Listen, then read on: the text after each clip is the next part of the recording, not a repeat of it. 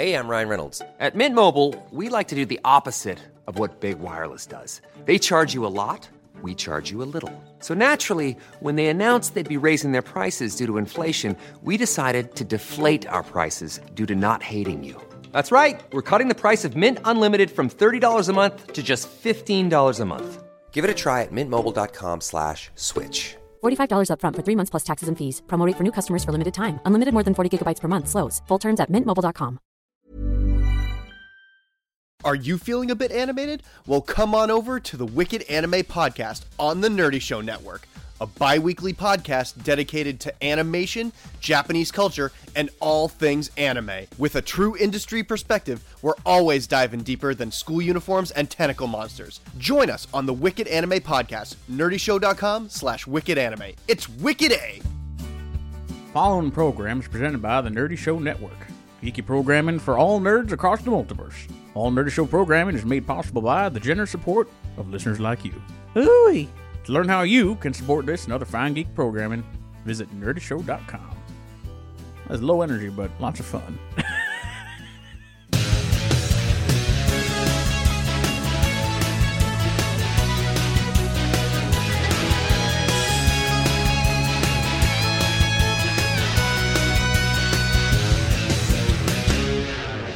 Welcome to Nerdy Show, a weekly podcast dedicated to every facet of nerddom, from comics and video games to science and technology. If it's geeky, we've got it covered. Hi, I'm Cap, hey, I'm Doug. I'm Boar. And I'm John.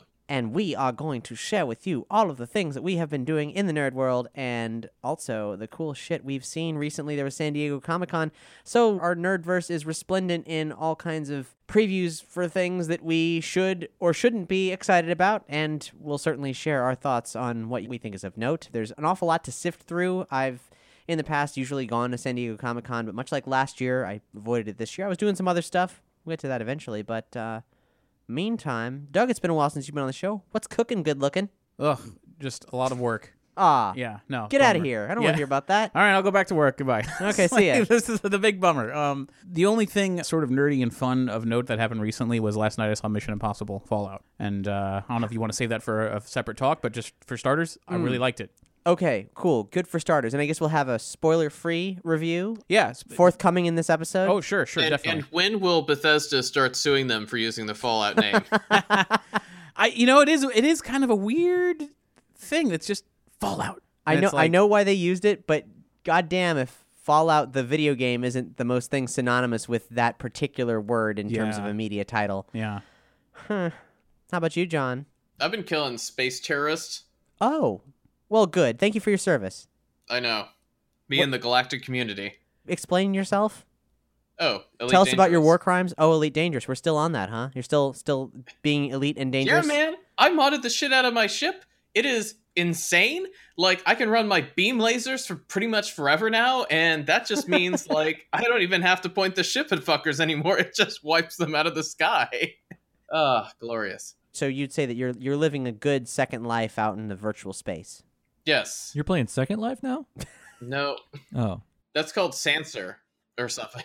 What kind of pose pose orbs do you have? How many pose orbs do you have in your in your house in Second Life, John? A rare- Did I ever tell you about that one time that I was flying around in Second Life and I dropped down in just a random, completely ordinary looking house? No. But it was filled with pose orbs of nefarious nature.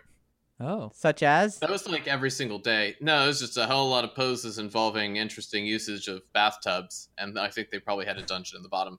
That game was really fascinating. Just, Just a normal house. just a normal normal house. I'm under the impression it's still really fascinating. But did you just name drop the the virtual version, like Second Life's sequel self in the VR yeah, one? Sansar. San- Yeah, no, it's uh it's kind of a weird thing. I haven't actually gone on there in a long time, but the shit on there back like a couple of months ago was already really really weird. It's VR Second Life. It's Second Life.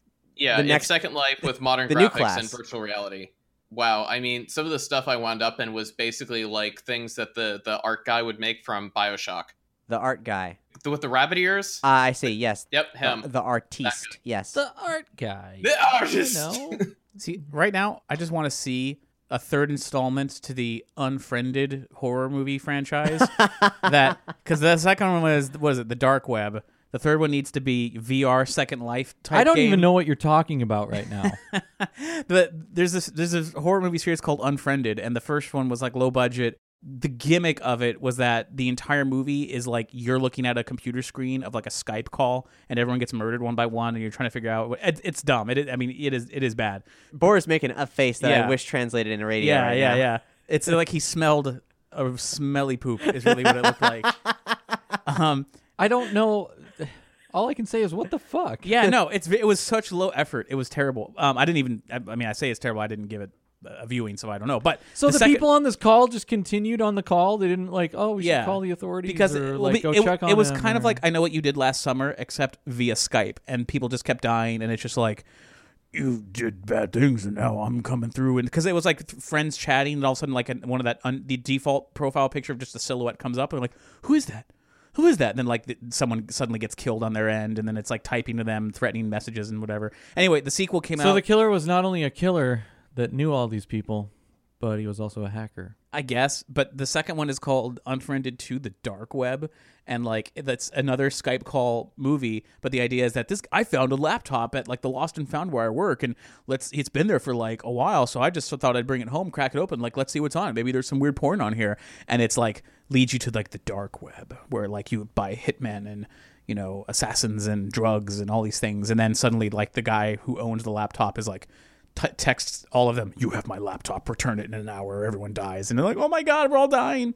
But I, I want to see the third one where someone puts on like an Oculus and they go into Second Life and they're just flying over a random house. They go inside the house. There's this weird positions in the shit, and then there's bathtubs everywhere. Then they go down into the basement, and then as they go down to the basement, the owner of that house flies back and is like, "What are you doing in my house?" And he's like, "No, nothing. I just." What? And then it's like, if you take off that Oculus Rift, you die in real life. So I've hacked your Oculus. It's gonna it's gonna burn your house Why down. am I stuck on this pose orb?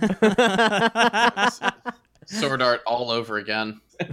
What, what I think is so weird about Sansar is that it's called Sansar, which sounds like cancer. Sansa.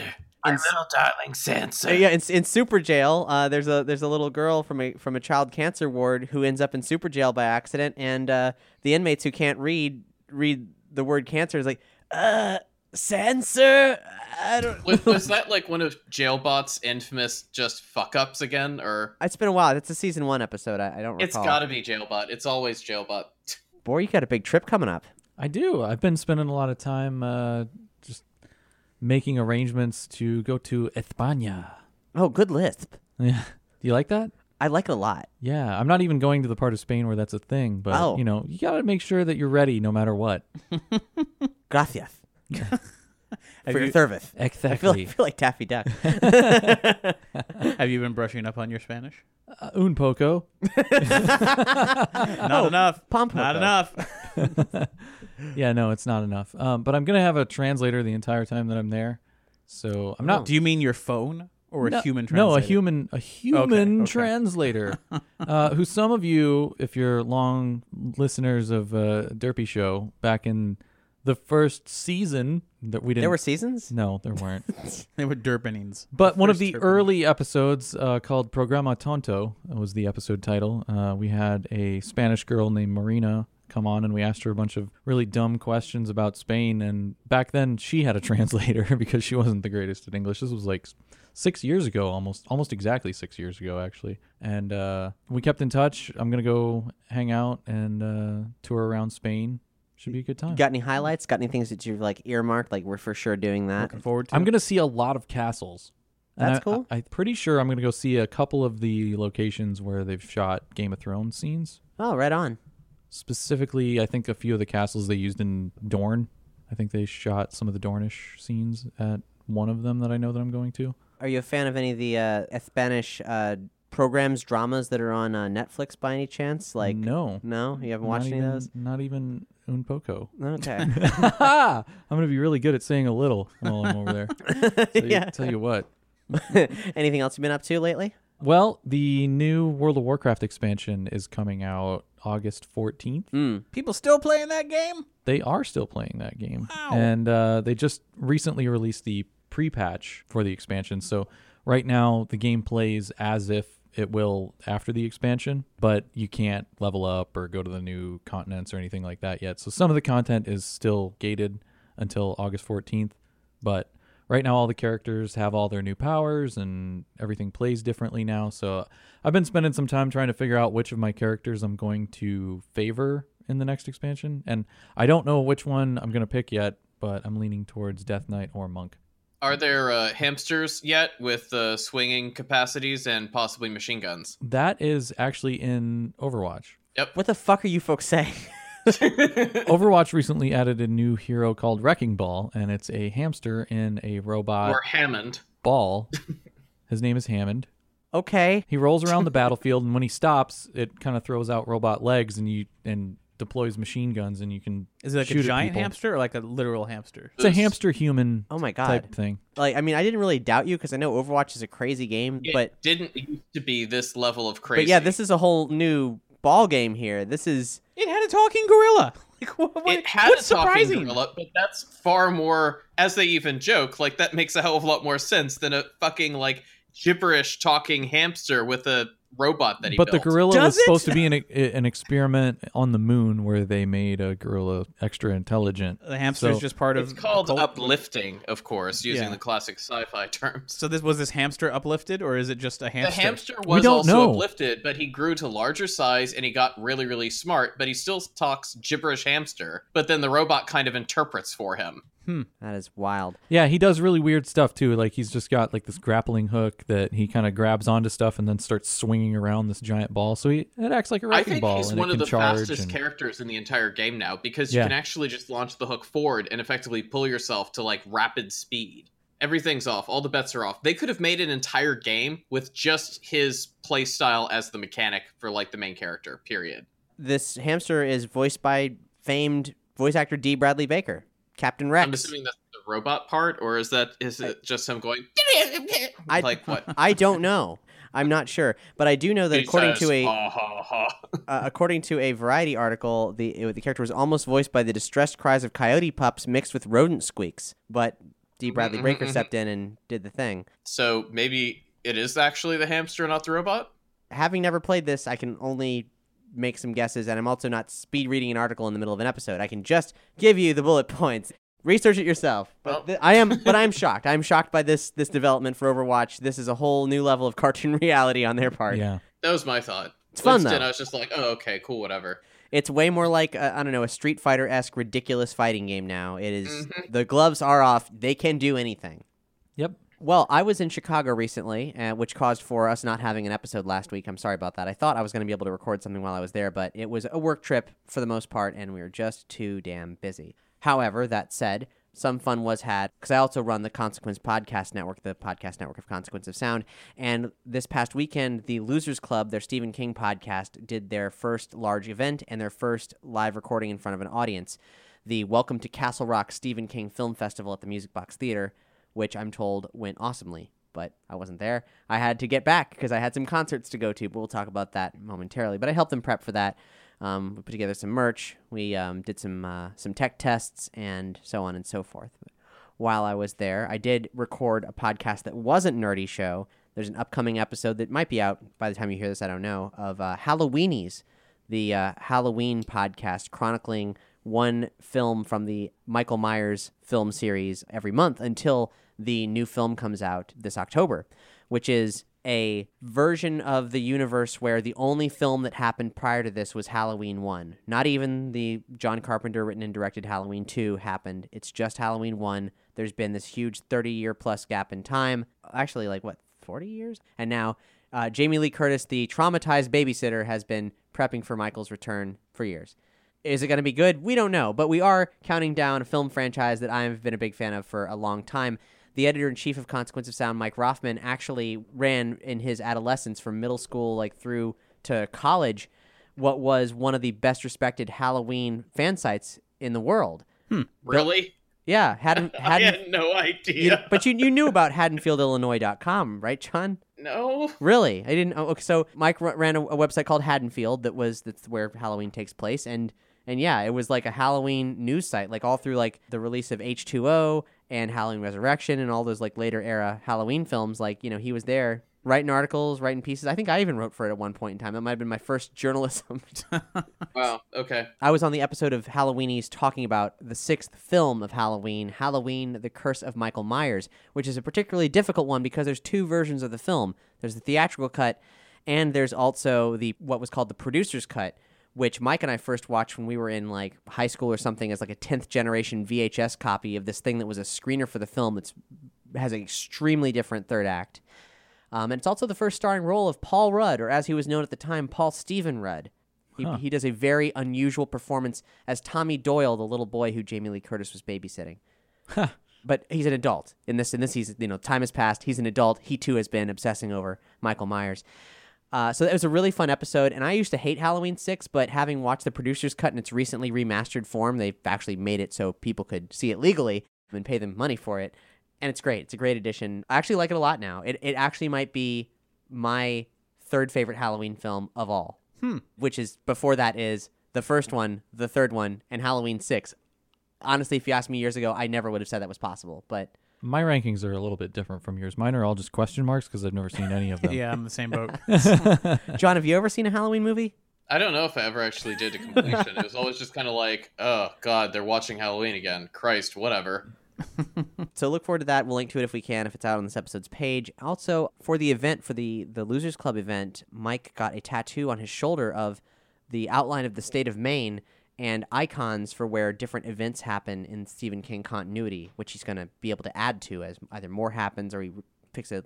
I think we decided the next one's going to be a little a little cat head for Pet Sematary. Just some minor, very very quick design work on my part to put that together. But since we were over there, I wanted to get my ears pierced for a while, so I did that. Never had them pierced before, and they're pierced now. Not Claire's. Not Claire's. Kind of feel like maybe I should have done Claire's, except that I know that I got a, a much cleaner experience, but it was expensive.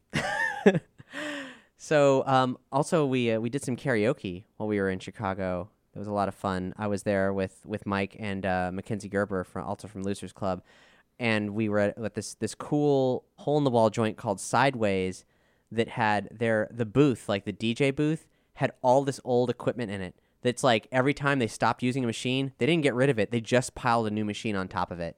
So they had what looked like a 1987 Pioneer karaoke laserdisc player and like several large bins of laserdiscs with these like little slots you pulled them in and out of. I asked the guy to show me all this stuff. I was like, "You got to show me this." It was pretty rad, and we um we did a trio of James Bond songs. Ooh, I did which View- ones? I did View to a Kill. Mike did Live and Let Die, and uh, Mac did Nobody Does It Better. All solid picks. And then I did uh, then I did Cat People, and Mac and I found one of the most inappropriate karaoke songs of all time, "The Final Cut" by Pink Floyd. It's a really wonderful but depressing song about a uh, a, a soldier who becomes a recluse and weaponizes his home and is uh, suicidal. But that, that that's just one of those things. You shouldn't perform that at karaoke. They should never have made a karaoke version. so we wanted to celebrate this obscure thing by doing a, a passionate duet version of it. I've never gone karaoke singing, and I'm not keen on singing in public. But I've decided that if I was ever in a position where I was pressured to do karaoke, and it was like, "Do it, or you'll be like shamed," I've decided my go-to is I'm gonna pick American Pie, but just sing "The Saga Begins." You know, you can probably pick the saga begins. Yeah, I guess it is would be popular enough, but depending on where it is, they may not have it.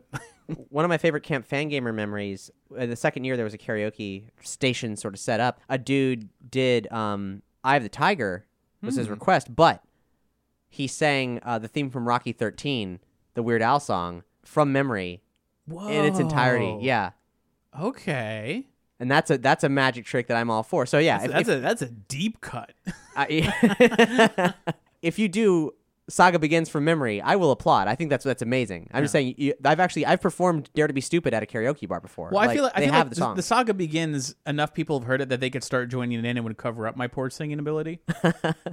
so I came flew back to Orlando, saw the Smashing Pumpkins perform in Tampa with Mark with a C, which was I, I'd seen them before during their tour for uh, Machina, and that was amazing. And I thought, well, you know, I really don't need to see them again. Like I saw was probably like the perfect Smashing Pumpkins tour for me to see.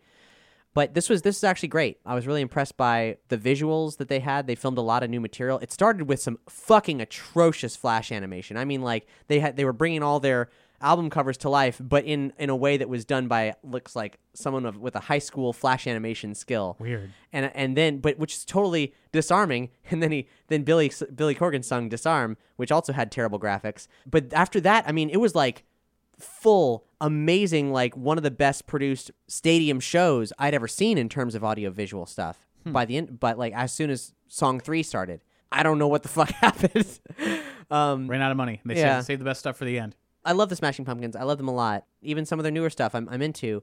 But Jimmy doing the drums and James doing the guitars was great. But I felt like they, I don't know if it was Billy's ego or whatever, but like James really got pushed to the side, didn't didn't get to do enough. And and Billy, every male figure in in any of the graphics that were accompanying was the visage of Billy Corgan. Like this might have been the reu- the big reunion tour, like the last one they ever do probably. But this was make no mistake, this is Billy Corgan's show, and it's all about him and his weird mommy issues. Hmm. Hmm. But then, then I, a couple days later, I went to go see Janelle Monae, Nice. and that was tight. It was a really wonderful, sublime experience of all the like the most loving people in Orlando coming together for a big pansexual polyamorous party with the Electric Lady. She had really tight costumes, was doing some fun dances, very interactive, incredible chops seeing her perform these songs live. I mean, she is such an amazing singer, and um, she made a, a special dedication during the uh, the encore where she took a moment and uh, and read all of the 49 names of the Pulse victims, which was really uh, really emotional and very cool of her. So yeah, uh, this show is really super duper sold out. But if you can, if she's come through your town and you can somehow find uh, tickets and you want to go to a good time, go to Janelle Monae's show. That's my shit. That was a lot of shit. that was a lot of shit. So let's talk about. I, something I have a question. Did yeah. you did you look up anything that happened at Camp Fangamer? Because I'm I'm curious Oh my about gosh. that announcement about mayonnaise hole or whatever. Yes, that I'm- you hinted about. Yeah. Okay. So I, I haven't gotten the full recap. I need to call up my pals over there and be like, so how was it? And I hoped that I would be able to participate remotely from Chicago, but I was just too busy. That was the same weekend as San Diego Comic Con, and it was the same weekend as Camp Fangamer, which in a perfect world, I would never, ever miss Camp Fangamer. But yes, they did play Mayonnaise Hole. I did see some video on Twitter. It's amazing when you watch somebody with a mayonnaise packet tied to a stick manage to drop it into a hole after being suspended by their friend via balance and, and endurance, and, and a whole audience full of people are watching with rapt attention. When that mayonnaise finally goes in that hole, it just erupts. It's like that gif where like that guy like ends up walking by the camera and his eyes are rolled back in his head and it's like, like that weird celebratory gif. I don't know what it's called. You probably know the one. It's it just it's incredible. Like this is this is sports. this is this is professional sports, but distilled down to its purest form, free from bullshit team rivalries and everything else. It's just about endurance, skill, precision, and putting mayonnaise in a hole. God damn it! Right, right, right. I'm I'm I'm aware of all that, but you said there was going to be some sort of an announcement. Uh, I oh well, there was yeah, there was gonna. I think what I was talking about was an announcement leading into Camp Fangamer, and that was that what happened. Like the uh, the narrative that occurred throughout Camp Fangamer was uh, was Reed, the head of Fangamer. He gave up on on Meat Space. He gave up on the real world, and he decided to exist purely in the virtual world. So they created, and I haven't seen this yet because I wasn't able to participate. They created a full scale virtual reality replica of the hotel in which Camp Fangamer takes place that you could that Reed was in seemingly like you know the whole time they're eating virtual candy or something and people could participate in Camp Fangamer even if they weren't at Camp Fangamer they could be virtually at Weird. the virtual moonside version of Camp Fangamer while the rest of the meat space Camp Fangamer was trying to convince Reed to come back now I heard a bunch of things about what they were planning on doing. I don't know if that's what ended up happening, but I was under the impression that if you followed enough clues in the virtual space and otherwise, you would eventually, like on the, the first night, they would have found Reed in a crate in a car in the back parking lot of the hotel. I have hotel. another question. Who's Yes. Reed? The head of Fangamer. I said that. Okay. Yeah. And our little boy Lucas was there, but he's he's a young man now, so he's got young man arms, and uh, that was pretty tight. There were also the uh, the head of Gamer Blood was there, giving out uh, some some gamer blood, I, I guess probably. But like I said, I didn't get recap. This is all things that were told to me in preparation for the event happening, and me weeping tears of infinite sadness, um, melancholy, and infinite sadness, um, that I wouldn't be able to go to Tucson, Arizona, for the best time ever. But you know, maybe there will be a fourth Camp Fangamer, and maybe then we can have the official Nerdy Show Mayonnaise Hole League. I mean, I was asked to ref. They asked me to be the ref, and I was Wow. like, that is my shit. We would need to start practicing. We would need to start. Fa- pa- yeah, I hopefully, I think you know, I think at this point they've got all the regulations down. If you're really, if you really want more of an explanation about mayonnaise hole, I highly recommend the Nerdy Show episode Mayonnaise Hole Fundamentals. You can't miss it. Just search mayonnaise hole. You'll also find some videos of some pro mayonnaise hole players doing their thing, uh, just putting some mayonnaise in some hole. Good American clean fun. So yeah, I'm under the impression that Camp Fangamer uh, number three was totally awesome, and hole was played. Nice. But uh, beyond And- that, I don't know. And talking about weird sports, uh, actually yesterday I watched the Overwatch finals. Oh, what's that Uh, like? The Overwatch League World Championship or Cup or whatever. I don't know.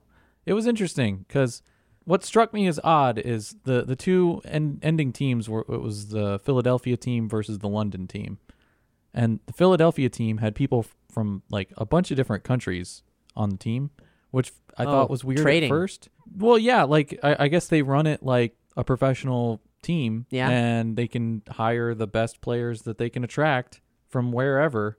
That Uh, seems like major bullshit. It does seem like major bullshit. And I was saying the same thing. I was like, because I was watching it with uh, Chan Sterling from Derpy Show, and I was like, well, why do you care about the Florida team then if it's a bunch of people that aren't from Florida? Like, who? Because people wha- in Florida maybe paid money to get those people from somewhere else to play for us. God damn it! That- yeah, but hold I- on. I, don't That- you're- understand. you're- but you- but the London. That's wait, how wait, wait, wait, wait, professional wait. sports works that way. It's well, I don't like professional sports either, so I, I could be digital equally outraged. Why would you do that? Like, why not have Team Tiger and Team Shark or something, and they have nothing to do with geographical? yeah, what? that have Why? nothing to do Why have players? cities? That's a good point. Why are esports beholden to the bullshit of meat space? Because they without slapped actually sport on doing the beholding. Yeah, but anyway, the London team was 100% Koreans. All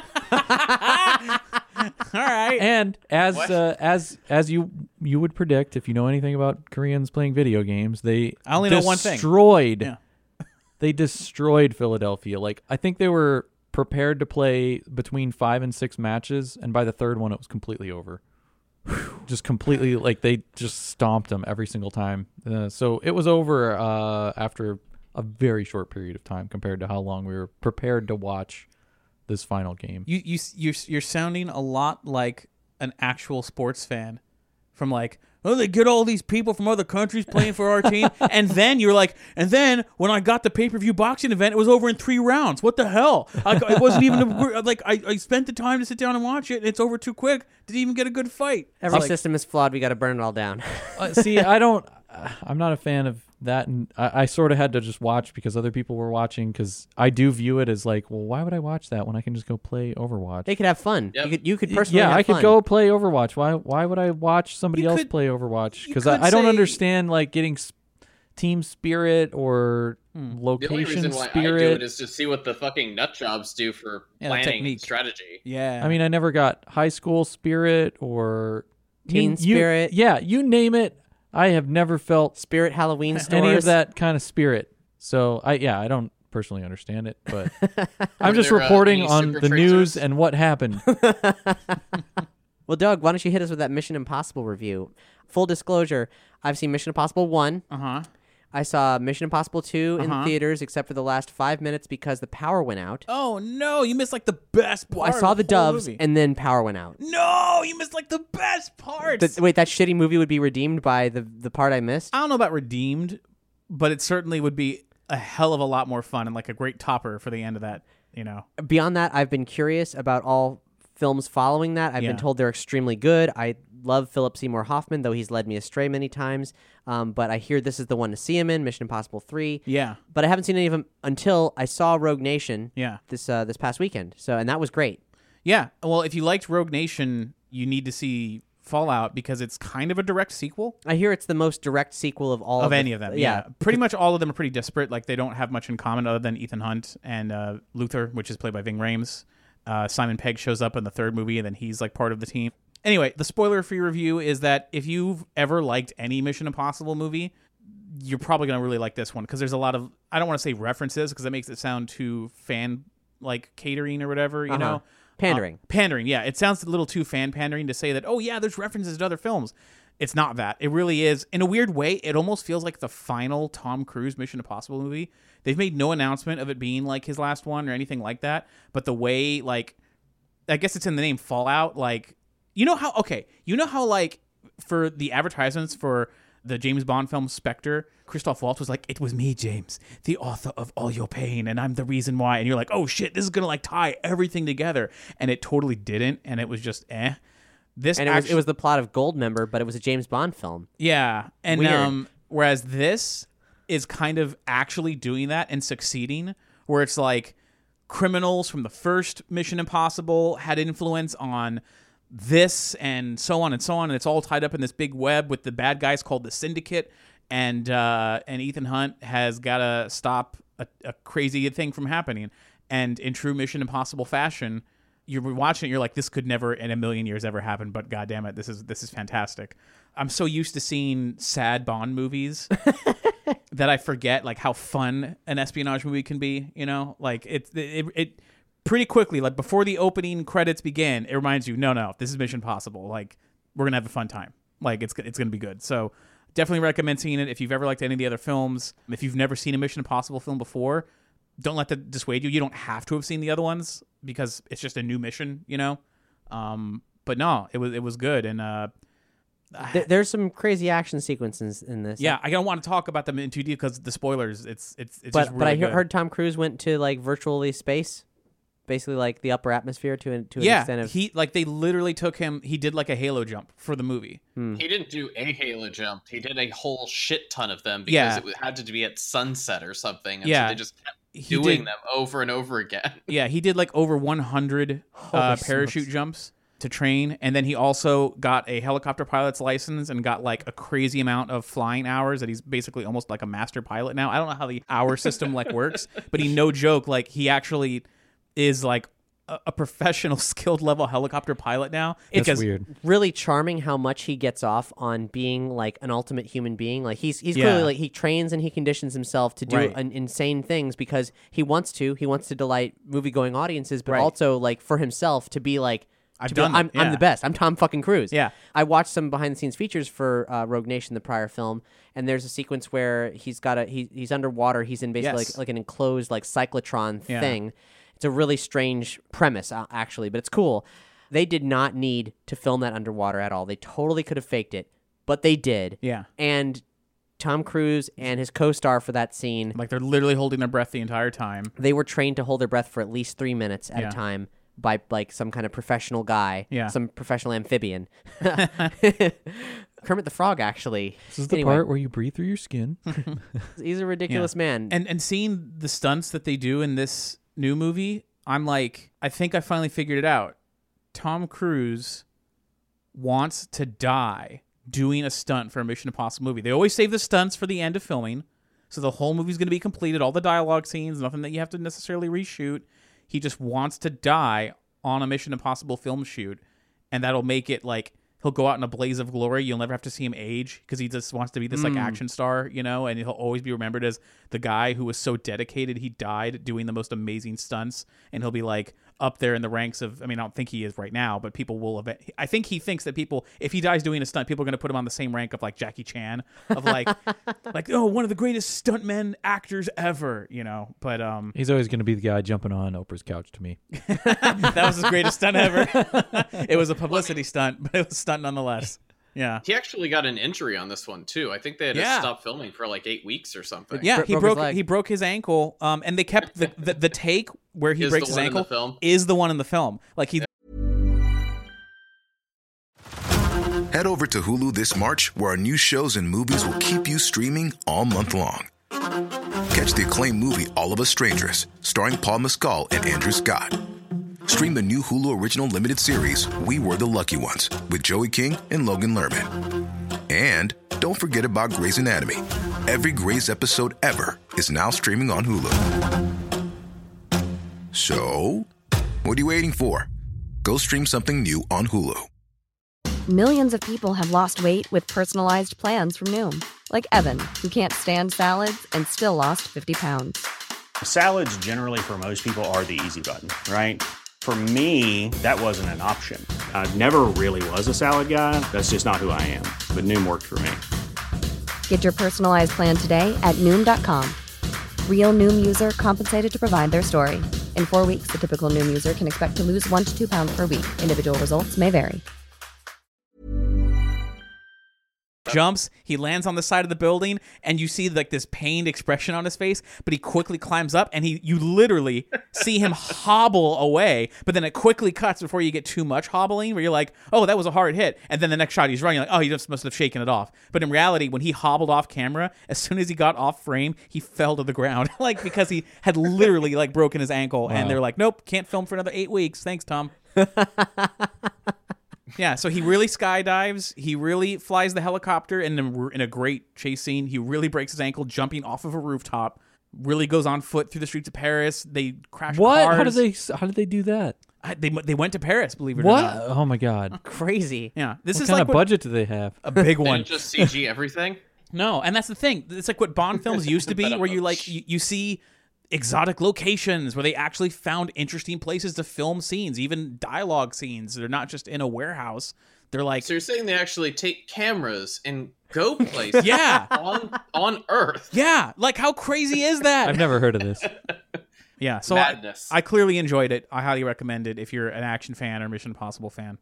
I know Tom Cruise is a crazy human being, but I'll be damned if he doesn't make an entertaining movie. Right on. Well, since we've been talking about filming things on Earth, let's talk about let's talk about something other than Earth for a little bit. Let's talk about Martian water. Mm. John, I got a lot of questions. delicious. I only found out this happened You yesterday. mean like how we're going to get the rights to put that in a bottle?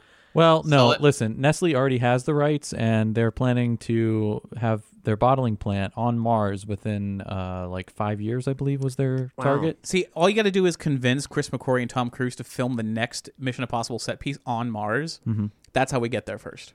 Because Tom Cruise isn't going to settle for faking Mars at this point. That's No. true. That's very true. I mean, he already halfway That- went to space, so he's going to go all the way next time. I, I, and besides that, you know, you can't you can't necessarily. It's going to be hard for him to break his bones in zero gravity. so- Mission Impossible 7, Mission to Mars. Oh shit! That's the way. After, and after you see the movie, there's nowhere else to go. You can't. There's nothing left on Earth. You gotta. Yeah, the only place to go is space. So, um, my understanding of this, and I'm hoping, that, John, that you can fill in the blanks, you are a SciTech correspondent after all, is that a subterranean lake of water was found on Mars. That is literally all I know. I haven't had a chance to look into it yet. Tell me everything. Oh, well, basically they've been analyzing data for, you know, years and years and years now from one of the satellites, but they didn't have enough data from the South Pole specifically to be able to make sure that they were seeing what they were seeing. So, you know, can you prove it 100%? No, but right now the data is looking really, really like it's way more likely that it's water than not. So there's a whole shit ton of ice at the South Pole. Uh huh. And as best as they can tell, based on the bounce back from their signal, there is a, I think it was something like seven miles in diameter or something of liquid water a mile down underneath it. So underneath the surface of the pole, like underneath the glacier. Underneath the frozen ice that was on top of it. Uh huh. And how were they able to detect this? What were they bombarding the planet with to find something underneath all of that? Electromagnetism is like low frequency, so I'm guessing it's somewhere in the lower band of radio waves. As I lean back and look at my uh, radio wave chart, you know, they just are always like, "Oh, low frequency." It's like, "Oh, okay, so radio wave," but like, what? How low? Like, how low are you going? Is it something magical? how, But, uh, how low can you go, is- John? I, I don't know. I mean, that's probably actually a really exciting part of physics that I know very little about. I do know, however, that they also like to go very high frequency and they'd love to be able to do like X ray lasers and things. And I'm pretty sure they actually just started a. well, I mean, Um, liquid water can yeah, so- generally equal microorganisms. It could, and that winds up being the whole point. Obviously, like there's almost no way for us to actually conclusive 100% test that without, you know, digging through a mile of ice. And violating the sanctum of the subterranean Martians. Well, on the other hand, it's not the first time that we've actually done something like that, but we did it on Earth because there was a underwater glacial something over here just a couple of years back now. But the whole point is is that that body of water had been sealed away effectively in the bottom of like permafrost or something for, you know, hundreds of thousands of years or something here on Earth. Mm-hmm. So, I mean, they had to to make sure that they didn't accidentally contaminate it. They had to do all this crazy protocols and slowly ease in, make sure that they, you know, had all this stuff in place. And doing that on Mars is going to be very interesting. But uh, good thing we have a uh, crazy space billionaire who wants to, uh, you know, also dig in the dirt, right? Yeah, I mean, if what conversations have been had in, in public about possibilities for exploring this? I mean, are there any at this moment, or are we just going to have to wait hundreds of years to get to that point? Well, we're going to have to wait at least, you know, 50 years, I'd say, probably. But yeah. Well, all right. When, but when, do, when do we have the conversation about the ethics of drilling on another planet to potentially find life that is certainly not ours? Well, I mean, in many ways, we've already done that. Everything that we send over there, we basically quarantine and sterilize as much as we can. And even still, there's always that risk that mm-hmm. there's going to be a microbe that somehow manages to survive a six month trip through space sure, to yeah. Mars. But yeah, I mean, like I had said before, even on Earth, we were actually having to do heavy duty protocols to ensure, you know, that we weren't contaminating our own primordial ecosystem there so that it was of value to us. I mean, obviously, we weren't dealing with like theoretical Martian rights there, but you know, who knows, right? like, hmm. Yeah, I think Doug, were you going more the prime directive route? A, a little bit like just the the bigger question of let's just say we send a satellite there and f- however they do it they figure out yes there is microbial life Well, as the resident prime directive expert, we're pre-warp culture, so the prime directive would not apply to us. So Sure. we can- Nice. we Yeah. can actually go ahead and meddle with anything we want. yeah yeah I, I just i just mean in in uh in the real world um but what Uh, excuse you? at what point do we i because I, I, I don't have a, an opinion one way or the other. I'm just curious as to when are those conversations going to start where it's like okay we've confirmed it. Microbial life on mars it's there it exists it's in the liquid water. What do we do now? And at that point people are going to start saying well, well let's just go over there and dig some up. Like let's examine them. But the other people are going to say no we got to leave it alone because it's it's it'd be interfering with natural life progression on another planet. I'm fascinated by that conversation although i i don't even know what side i would fall on The answer to that is, as per usual, go over there and dig them up and put them in a lab. pretty that's probably i mean let's realistically speaking that's, probably exactly what's absolutely going to what'll happen wind up happening, no doubt. Well, I think the easiest answer is that the consequences wouldn't be shown fully for probably millions of years. well so you'd never know what the consequences are because you've, you've you know, exactly, yeah, Doug. yeah. Who cares? Look, if if that's how we're going to treat our own environment, that's how we're going to treat Mars's environment. That's you know, case closed. We don't care. Not our problem. I mean, you know, ideally we'll get to a, a, a utopian society and we can send in like very unobtrusive drones and uh, make first contact, uh, you know, remotely if such a thing is possible. But eh, I guess? I guess the, the the deeper question that I try to understand what what society would think is we're more advanced, therefore we don't care, you know, or is it or will there be a loud enough supportive voices saying, you know what, nah, let's leave it for the Martians to to do their own thing, even mm. though they're microbes, like let's just sort of leave them alone and we'll find we'll we'll go to Venus instead. I, I mean, again, I'm not, I don't really have the opinion. I don't really share that opinion, but I, I wonder how many people would eventually get that when they know for a fact that there's life on Mars. Like, how will it change the public consciousness? right. But If it's like- bacteria, absolutely not. If it was something that was actually capable of perceiving pain, then that would still be something Yeah. that would be bottled and sold as pets. Yeah, like a um, little Martian shrimp. a, a ludicrous profit. Yeah, if it's like a little Martian shrimp or like a krill, But there would also definitely be conservation efforts, and there would also definitely be studying. Well, while that particular drank is very much hard to get and super off limits, there is a rare drink that is definitely closer in reach for us. uh, and that is that, that um, very recently a black granite sarcophagus was unearthed in uh, Alexandria, Egypt. It's dated somewhere around 332 BC. And there were rumors of a curse, but the coffin was open and inside. The biggest surprise was how dry these bones weren't. It's uh, three skeletons, one sarcophagus, and plenty uh, of rank in their collective spank bank. It's a big red puddle of liquid described as sewage. So three skeletons in a red brown soup.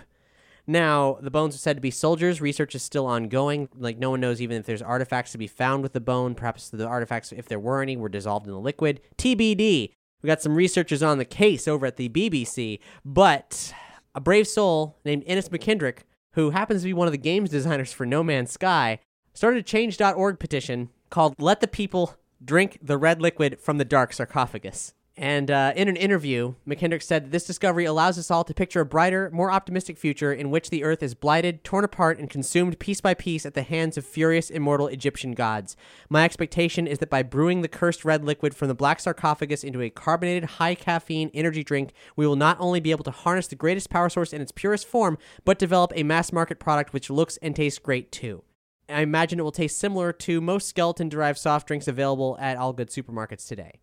This petition has, as of this episode's recording, 29,000 signatures. But he is trolling, right? Well, I don't know because there was an update petition update titled "Importenen." He said, "Please stop trying to tell me the skeleton juice is uh, mostly sewage. That's impossible. Everyone knows skeletons cannot poop."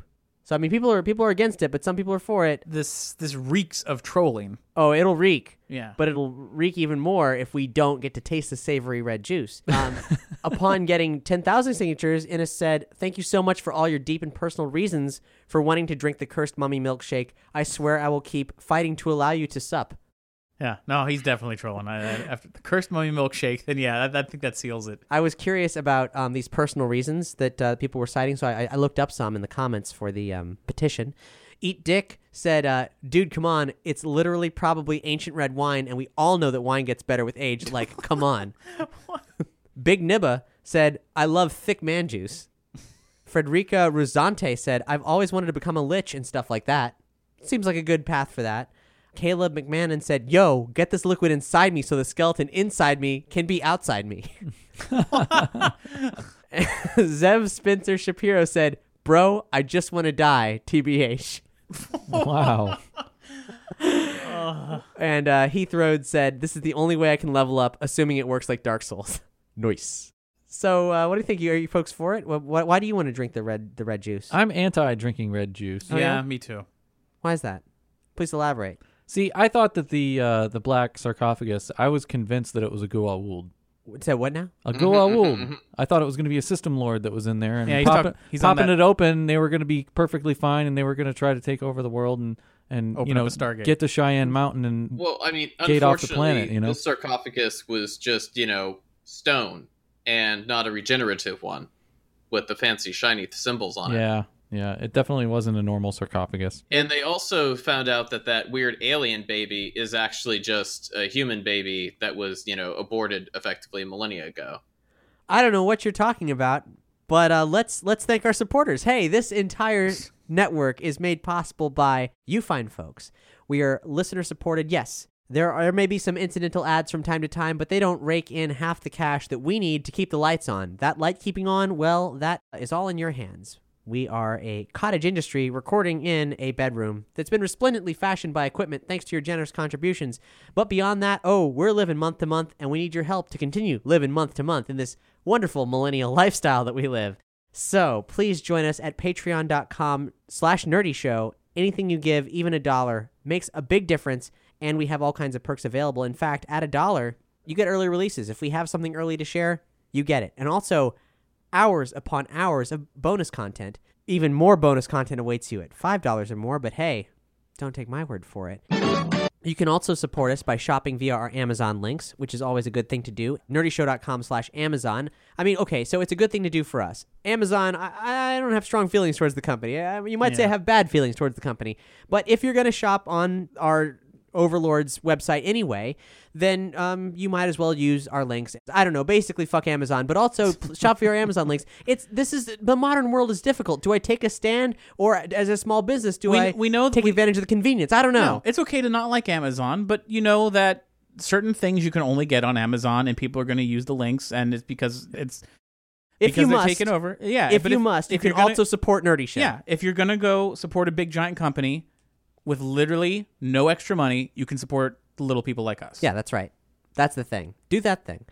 And if you want to support us but don't want to do things that involve money in any which way, then please do leave us a rating or a review on iTunes or Podchaser. That is a big, big help for us. Um, especially the, uh, the Apple Podcasts reviews. Those make sure that if we get enough of them, we can get greater exposure, which means more people can listen to Nerdy Show, more people can support us. We can continue to make more podcasts. A lot of people these days have been asking about Call of Cthulhu Season 2, our tabletop role playing audio drama. That is forthcoming, projected for October, ideally. Still hard at work on that sucker, but uh, preliminary editing is done, and uh, now we just have to do all the sound design, which is not necessarily the easy part. But anyway, so it's coming along. We don't even know how many episodes it's going to be yet, but we got uh, we got a little bit of time to get it done in. So that's that's an update for that. We have some new Patreon supporters that I want to shout out. Please welcome Amanda Simmons. Everyone, please welcome Amanda Simmons. Welcome. Kyle Patrick. Welcome, Yay, Kyle. Kyle. And last but definitely not least, Jeffrey Lee. Jeffrey Lee. What up, Jeff? Welcome to the party, Jeff. We also want to give a shout out to Kutsu Shida, who gives us a generous one-time donation of fifty bucks. That's a big, big, big thing you do. You can give us a one-time donation if you know for whatever reason you're like, "Ah, I don't know about this Patreon thing. That's cool. We will send you perks in the mail, different perks, perks that patrons have access to, but not all of the perks, just some of the perks. You can go to nerdyshow.com slash support to do that. And also, we have a reoccurring thing that Jeffrey McSorley would like us to say because people donating on Patreon at $10 or more get shout outs. Why do you have old shirts? Shirts that are nerdy but have holes in them? Or simply are too stretched out from wearing them over the last one, two, or even five years? Well, boy, howdy, do I have a suggestion for you.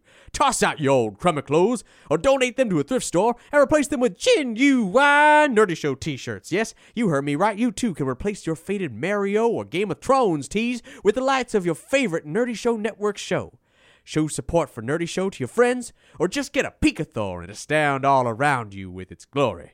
So go ahead, eliminate the ragged shirts of yesteryear replace your wardrobe with all the shirts that Nerdy Show has to offer. Just follow the links at nerdyshow.com slash store.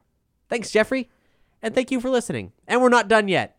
There's like a lot of trailers at San Diego Comic Con. Anybody else watch some some movie trailers in the wake of that sucker? I feel, I feel like I did, but I can't remember anything specific. Yeah, I feel like I didn't see any of them. Because, Really? Because uh, I've stopped caring. Oh. For like, uh, like if it's if it's the superhero movie that I'm interested in seeing, I'm gonna see it eventually anyway. Who said anything about superheroes? I mean, sure, there were some. I know that There was, was was it was it the Godzilla one came out? That was another Godzilla one? 2. Yeah, You, you didn't check that out? I did see I did see that one, but not because of Comic Con. It was just like on YouTube, it was like recommended new trailer. I'm like, all right, I'll check it out. And it looks like Charles Dance is is playing his guy from Game of Thrones, and it looks like Eleven from Stranger Things is playing Eleven. Godzilla's playing himself. Yeah, no, okay. I, I will say the human end of the spectrum is a little bit pandering at best, to use uh, the word again. But oh my god, did you see Mothra? Mothra's so beautiful. Yeah, Mothra, Mothra looked cool, and you know other giant monsters. I, the first Godzilla reboot thing with Bryan Cranston was I. we've had this discussion before. It like Time and time again. It legitimately got me scared about Godzilla. I'm like, oh no, like he's gonna crush that town. This is terrifying. This is what it would feel like if Godzilla really like existed. And then the tone shifted way too much for me. And now it's like I see the sequel and the trailer. The tone of the trailer did not sell me. I'm not saying I'm going to avoid seeing it. Mm. I'm just saying I need to see more before I get excited. That's fair. But what about Castlevania Season 2? Did you see that trailer? I didn't oh, see that didn't trailer. there was a trailer. Oh, I- there is. I don't need to see the trailer. I'm waiting to see that shit. I'm ready today to watch that. You don't need to tell me anything. I don't want to know anything. I just want to go in blind and, and let's just enjoy it. Well, I'll tell you this. It looks dope. I can't wait. More Castlevania. Forthcoming. Lots of Alucard. Everyone's going to have a real bad time. it's going to be amazing. And Young Justice Season 3, that trailer dropped.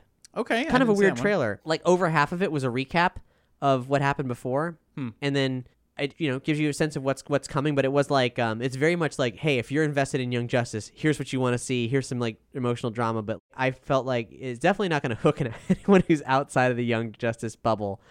I don't. Hashtag Young Justice saved. More on that in State of the Empire. Check out our recent episode where we talk about the announcement of Clone Wars. But in terms of superhero stuff, there was an Aquaman trailer, and the designs for the underwater world do look pretty cool. Aquaman, I don't know if I, I don't know if I care, but I'll celebrate some good some good uh, designs in this live action animated feature that they call a superhero movie. but did you see this trailer for Shazam? Oh yes, I did. It looks Uh, amazing. I saw it on mute in a Facebook feed. You should turn that sound on, Doug. You fucked up. Because Shazam is my jam. It looks so good. It's the opposite of all other DC Universe films. The polar opposite. It looks joyful and fun. Meaning, it looks like a Marvel movie almost. it's very much based on Geoff Johns' recent reinterpretation of the character of Captain Marvel. This is DC's Captain Marvel as opposed to Marvel's Captain Marvel, who is getting a film later on. yeah, Oh, that really boy. confused me for a while. I didn't realize that there was a Captain Marvel in both. Well, Captain Marvel, aka Shazam, the character is called Captain Marvel. There's also Captain Marvel Jr. and Mary Marvel, a bunch of characters. It's an old comic. It's a pre-DC comic book, and that's you know got folded up into the various comic book licenses that they acquired over the years, and it's had many interpretations, and some of them been awesome. There's a great standalone story by Jeff Smith, the guy who did Bone. He wrote and drew a standalone Shazam story.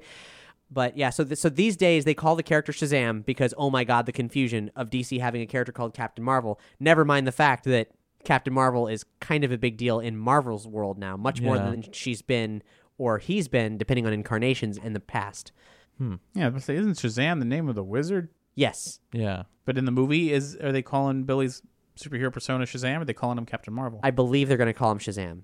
okay. Well, you know, at least that makes it simple. Yeah. I don't think they're gonna do it, but I really want to see Henry Cavill Superman in Shazam, like, and to and to do that that scene where he Shazam's back out and he's just Billy's like, look, I'm just a kid, you know, I don't know what I'm doing, and then Superman just stares at him and says, "Who did this to you?" And then has that. Have you seen that comic panel? No. Oh my gosh! Okay, like, so so let's back up a little bit. If you're not familiar with Captain Marvel, Captain Marvel is a young boy who says the word Shazam and a lightning bolt hits him and he turns into a full-grown man. yeah, This has been an interesting plot point over the years because in certain incarnations. Well, incarnations, a full-grown man with superpowers. yes, full-grown man with superpowers. It's not just like It's not uh, Tom big. Hanks. Yeah. yeah. I was saying it's like Tom Hanks big, but what if instead of just becoming Tom Hanks, you became Tom Hanks and you had the powers of Superman? It's basically basically that. Um, so the thing is, in some incarnations, he's on the Justice League, and only certain members of the Justice League actually know his secret that he's That- a little yeah. boy. yeah. Which is a pretty wonderful foil because you know Batman figures that shit out immediately. Yeah. It's a wonderful thing. So, anyway, yes, if they choose to, to make this a bigger DC universe with Shazam in it, if Shazam becomes an integral part of whatever the fuck they end up doing with that hot mess that is the DC cinematic universe, it'll be cool. But what were you talking about, Doug? There's a I don't I don't know what issue it was from. I don't even know the full context. Back when like Man of Steel came out, everyone's like, "That's not how Superman behaves," and they like, "Here's an example of Superman behaving like real Superman." And it was this panel where Superman and Shazam, or AKA Captain Marvel, are like fighting, or there's a disagreement or whatever, and he just says, "No, wait, Superman, don't hurt me!" Like they've been fighting for a while. And he's like, "Look, I." Uh, look, I'll just tell you. And he just Shazam, and he zaps back to being a kid. And he's like, "Look, I'm just a kid. I'm scared. I don't know what's going on. You got to help me or whatever." And Superman gets this very serious, angry look on his face, and he says, "Who did this to you?" and then it cut to the wizard Shazam sitting in his like fucking wizard hole wherever he is, like Wizard his- hole. yeah, whatever it is. I ain't know a thing or two about wizard holes. Believe I've, I've heard of, I've heard of the old wizard sleeve, but His hideout, yeah. Superman This, like is, this is a very special hole, and it's tender Superman- on account of all the hot wings I ate.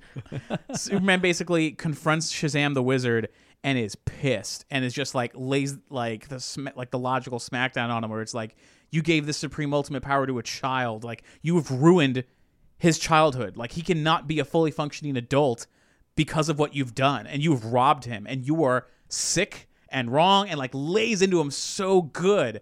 And then it carries on after that. He's like i'm gonna look after him and i'm gonna try and help him in the way that you never could because you're stupid. And then like he as clark kent goes and finds billy and is just like hey kid um let me talk to you for a little bit blah blah blah blah blah. And he like takes him to like this diner and he's like buying him food and he's talking to him and he's just sort of hinting that he may understand what he's going through. And then eventually he reveals that he is superman. And he's like look i know what it's like to have a secret identity. I know what it's like where you just basically like they have so much in common but billy didn't have like an actual mentor.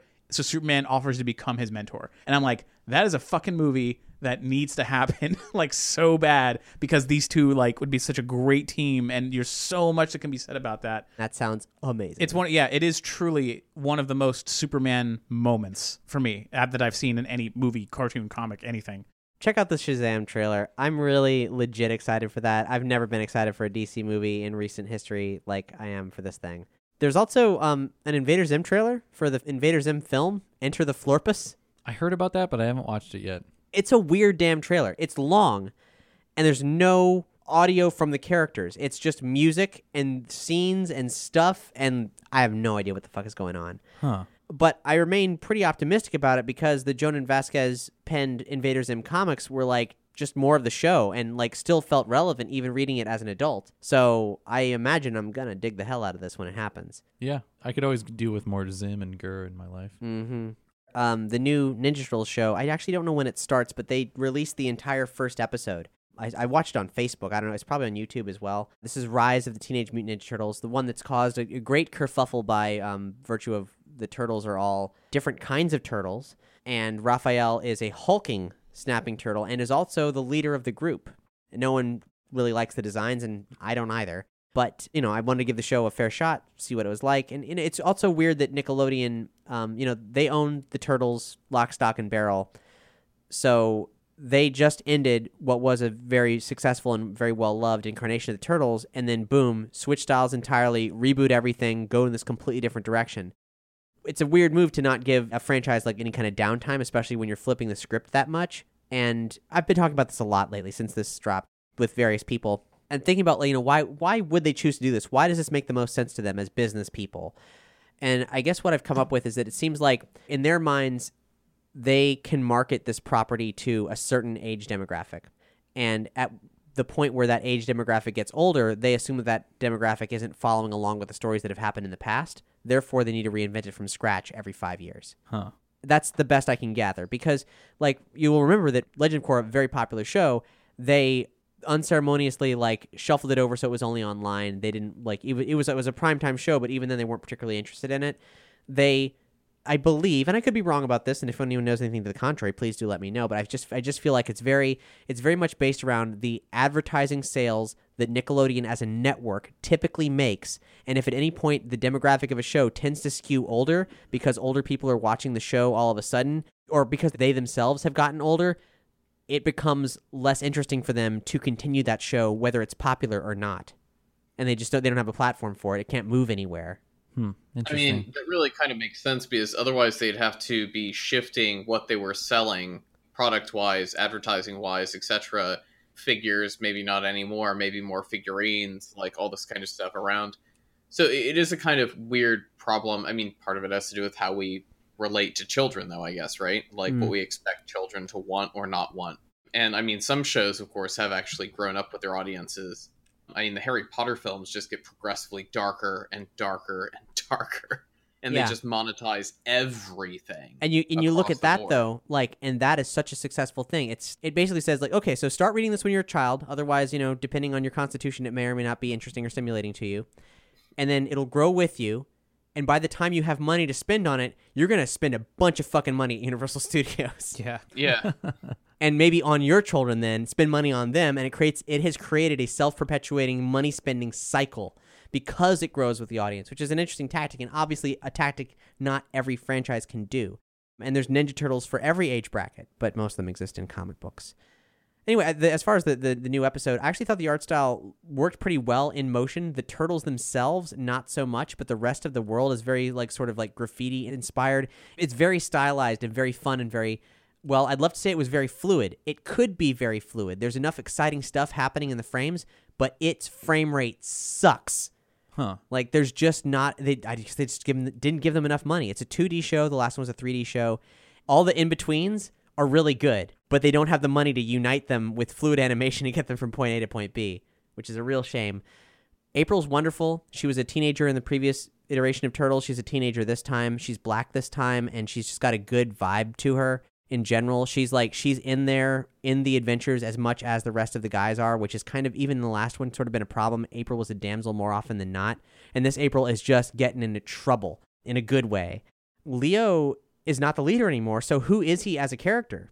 And I think they're still figuring it out, but he's got this cocky kind of like anime guy with the sword vibe to him, which I think actually really, really works. It makes hmm. Leo a very likable character, cracking jokes, being kind of like smug and thinks he's more charming than he is.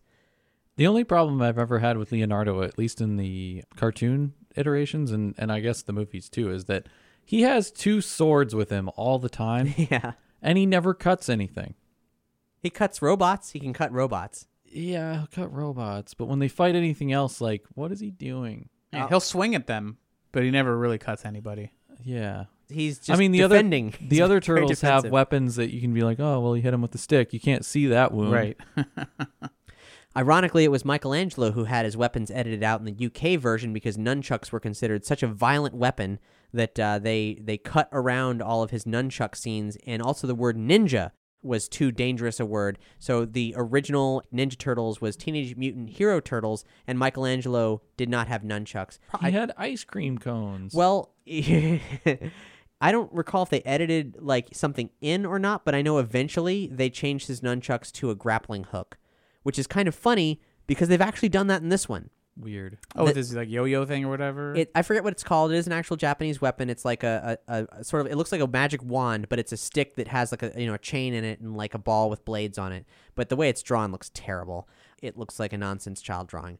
Right off the bat, the turtles go to a magical world underneath between the lines of New York City, and there they find a bunch of magic weapons after their regular weapons get destroyed, and that's what they have now. They have these glowing magic power weapons. Donatello continues to use his like staff that he's built, this titanium staff with a rocket in it that lets him do rocket spins. It's definitely more cartoony than most turtles, and it's not Now, that necessarily sounds bad. like an Overwatch character. Yeah. yeah, no kidding. It's not necessarily bad, but I think like obviously after all these years they should continue changing and diversifying what happens with turtles.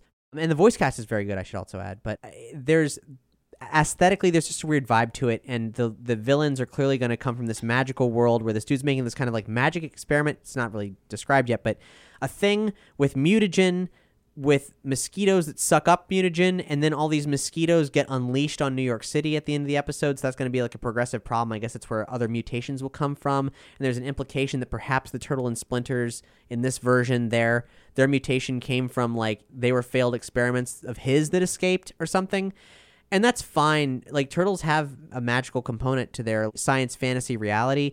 I just think it was just a weird vibe. It was a lot to start with. I mean, was it really magic magic or was it just sort of, you know, like I've, there's different versions where it's mostly just like pulp science. Well, I mean, this is where the kind of magic where you draw a symbol onto a flat wall and then a portal opens and you walk into it. Right, but I'm saying we haven't really seen that before, like that level of magic. Yes. we Well, yeah, TMNT three had literal time travel in it. and not, not to Oh, mention that's a very good point, like yeah. The 2003 cartoon, the most recent Nickelodeon cartoon, all of which have had actual magic in it eventually. Because I've seen a bunch mean, of it, but I I've feel never like seen they that. just shouldn't even have magic in it ever because like sci-fi can give you enough shit. But uh, right. Well, I, I disagree with that just because, I mean, the Turtles are as much of a science fantasy universe as DC or Marvel comics. So there's there's room for it.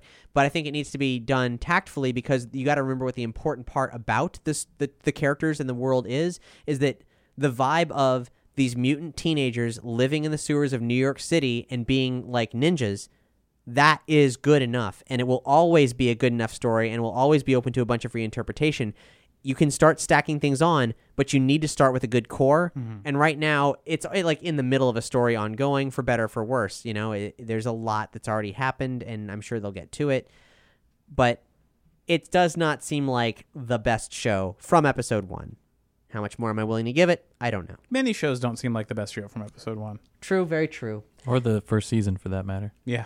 there's lots more to talk about from San Diego Comic Con, of course, but uh, uh, that's the stuff we can easily link to. So we'll do, we'll do that. We'll see you in a week, at least in theory, and um, and be sure to stay tuned for all the awesome programming here on Nerdy Show, including the now ongoing season of The Orphans, our sci-fi audio drama.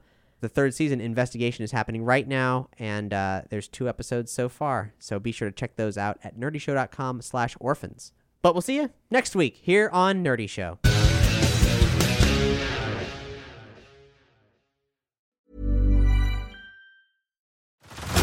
Head over to Hulu this March, where our new shows and movies will keep you streaming all month long. Catch the acclaimed movie All of Us Strangers, starring Paul Mescal and Andrew Scott.